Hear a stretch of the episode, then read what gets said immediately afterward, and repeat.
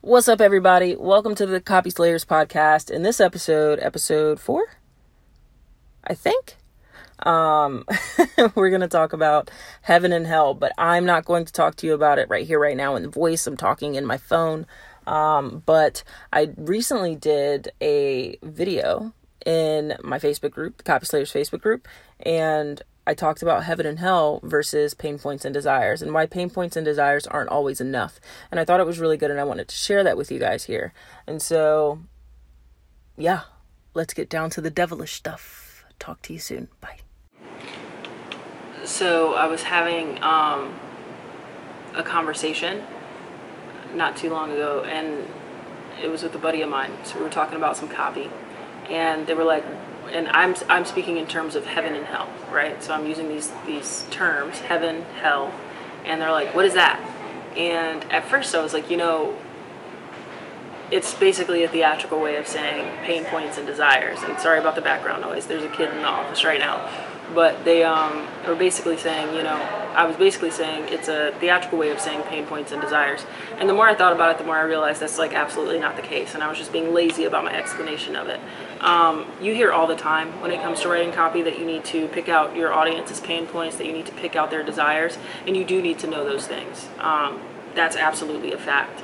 But when you write the copy, when you're dishing those things back to them, what you want to do is you want to describe their hell experience and then you want to describe their heaven experience. And that's the difference. The pain points and the desires are just the fuel for you to be able to describe those experiences um, versus just speaking back to them in the same pain point language that they spoke to you with. So, for instance, um, my example that I used was, you know, inter- you, let's talk about furniture.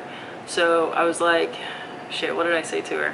Um, I was like, for example, I could say, aren't you sick of buying cookie cutty for cook, cook, cookie cutter cookie cutter furniture from IKEA? And that would be okay. That's a pain point, right? People don't want to buy cookie cutter furniture. They want their spaces to be unique, right? Um, or I could say, I could talk about, you know, aren't you afraid that Becky's going to come to your party and call you out on buying that table from Target and saying that she has the same one? And my friend just started laughing. She was like, oh my God, I felt that. It was the way that I delivered it. She was like, oh my God, I felt that. Like, that's amazing. That's incredible. And so, what I want you to do is, I want you to go back and look at old copy right now. Um, and I want you to look at stuff that you thought was like totally on point, that you thought like this should really hit because I'm talking about the pain points, I'm talking about the desires, like, and it's and it didn't hit for some reason or it didn't hit hard. Maybe you got some conversions on it or some traction on it, but it didn't take off the way that you really thought it was going to. And I want you to turn some of those pain points into hell experiences. And I want you to turn those desires into heaven experiences. What are they desiring specifically? Um, and I want you to get more descriptive in your copy. Use imagery.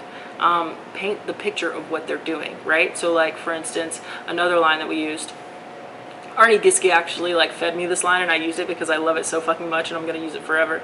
Um, but I was writing a sales page in the partner program and this sales page ended up doing like fantastically well and it's because it's riddled with hell and heaven. And so i'm going to talk to you a lot more about that um, how to use that specifically. But for right now i just want you to like do this little exercise take this little practice and see what it does.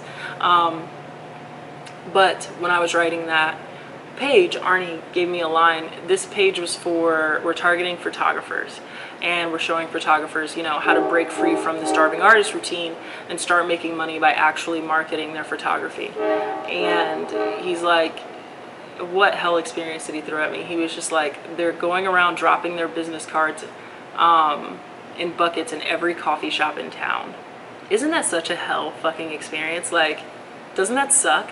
And I loved it and I used it and it worked really well and it just it stuck with me ever since.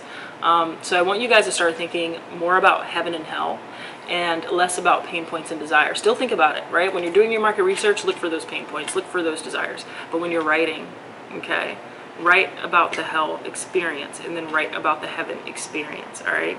And so if you like this tip, drop a comment, let me know. Um, if you have any questions, drop a comment, let me know, and I'll see you soon. Bye.